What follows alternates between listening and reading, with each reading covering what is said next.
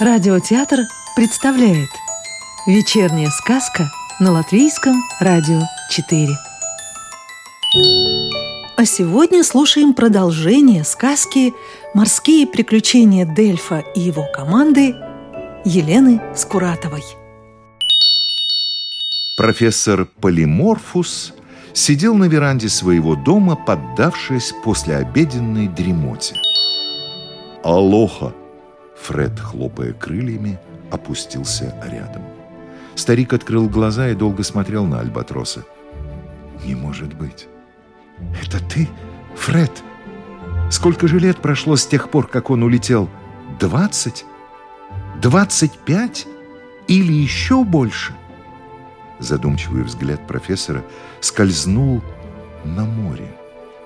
Вдалеке плыла невероятная конструкция, похожая на парусник. Когда судно подошло к причалу, Полиморфус узнал уже от Фрета всю невероятную историю. «Как передвигается эта штуковина?» – спросил профессор, разглядывая паруса из пластиковых бутылок и мешков. «Тридцать дельфиньих сил», – произнес Фред загадочную фразу, но профессор его понял – Мощность машины измеряется в лошадиных силах, а мощность судна скрупулезный Фред решил измерять в силах дельфиньих. Это Ника придумала, чтобы дельфины тянули парусник за привязанные к нему веревки. Вот так он и плывет. Смотрю, у меня появилась достойная последовательница. Ведь ты тоже любишь изобретать, не так ли, Ника?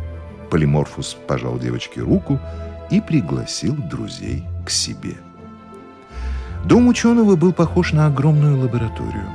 Тут были всевозможные технические устройства, книги, компьютеры, датчики, платы, микроскопы и склянки. «Я знаю, зачем вы здесь», — сказал профессор.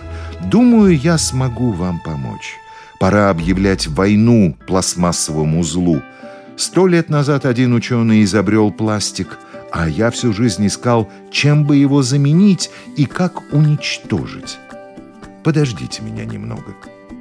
Вскоре Полиморфус появился с прибором, похожим на огромный карманный фонарик. «Вот, держи!» – ученый протянул устройство девочки. «Это пластитранс – превращает пластик в кислород. Работает даже под водой. Он прекрасно справится с нашей задачей. Вы... Вы разве не поедете с нами? Спросила Ника. Я буду вести битву с суши. Ведь нужно уничтожить не только следствие, но и причину, тем самым сделав подарок нашей планете.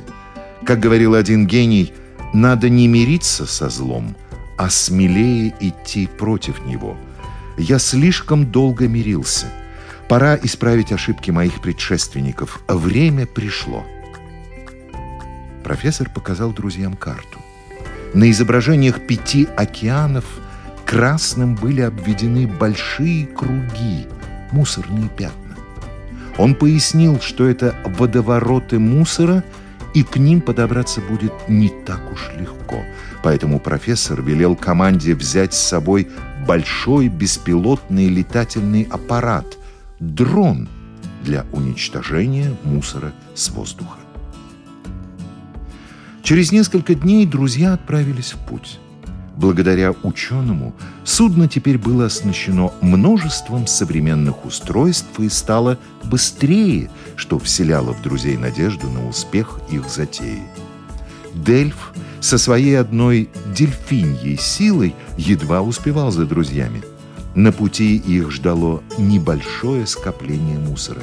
Ника села дельфину на спину, но едва они проплыли несколько метров, как Дельф испуганно крикнул – Плывем назад. Акула. Стой, Дельф. Мы справимся. Нельзя все время удирать от трудностей. И потом ты же уже прогонял акулу. Я был тогда не один. Ты и сейчас не один. Через секунду между пластиковыми бутылками показалась голова той самой акулы, что таранила их парусник. «Что, Принесли еще одну склянку, сквозь зубы прошипела хищница. Ее плавники опутала рыболовная сеть, и она едва могла двигаться. Погубили моих детей, отравили пищу. Но вам все мало, убийцы. Смотри, что у нас есть, сказала Ника. Она навела устройство на пластиковый мусор и нажала кнопку. Зеленый луч мгновенно растворил мусор, а затем и сеть, которая опутала акулу. Хищница отплыла в сторону и внимательно посмотрела на друзей. «Спасибо вам!» — вымолвила она наконец и исчезла под водой. «Зачем ты ее спасла?» — спросил Дельфос. «Побеждай зло любовью», как сказал профессор Полиморфус на прощание, ответила Ника. «Плывем, Дельф. Океан ждет». По пути к цели огромному мусорному пятну друзья делали еще много остановок, а приблизившись к опасным течениям, Ника запустила дрон. Она ловко управляла летательным аппаратом, направляя его к центру мусорного водоворота и следя за полетом на экране пульта. «Три, два, один!» — крикнула девочка и нажала на кнопку. Зеленый луч заструился вниз, расщепляя мусор и превращая его в кислород. И это было очень хорошо. Ведь кислород нужен для дыхания всем, кто живет на Земле. А из-за мусора его становится все меньше и меньше. Тем временем профессор Полиморфус сидел за компьютером, следя за успехами друзей – уже четыре мусорных пятна исчезли с карты Мирового океана, и парусник двигался к последнему. Пальцы профессора постукивали по клавиатуре, а на лице появилась довольная улыбка. Он уже сообщил ведущим мировым компаниям о придуманном им безопасном, легком и прочном материале с ограниченным сроком службы. В том, что его будут использовать вместо пластика, Полиморфус не сомневался. Он запустил в компьютерную сеть добрый программный код, который заменил все формулы вредного пластика на новые. Новый материал был назван именем удивительного ребенка, который вместе с друзьями смело отправился спасать океан. Очистив от мусора моря и океаны, Ника и Дельф получили от их обитателей награду – редкую жемчужину, не имеющую цены. Дельф решил, что она останется у девочки на память об их дружбе. Ученые недоумевали, куда исчез мусор, и активно начали использовать новый, безопасный для природы материал, изобретенный профессором Полиморфусом. После всех приключений – Ника учила своих друзей бережно и с любовью относиться к окружающей среде и всем живым существам.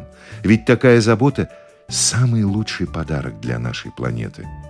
И, конечно, девочка не забывала важных слов профессора, которые уже не раз принесли победу. «Побеждай зло любовью». Сказку читал Юрий Кушпелла. Новую волшебную историю услышите завтра.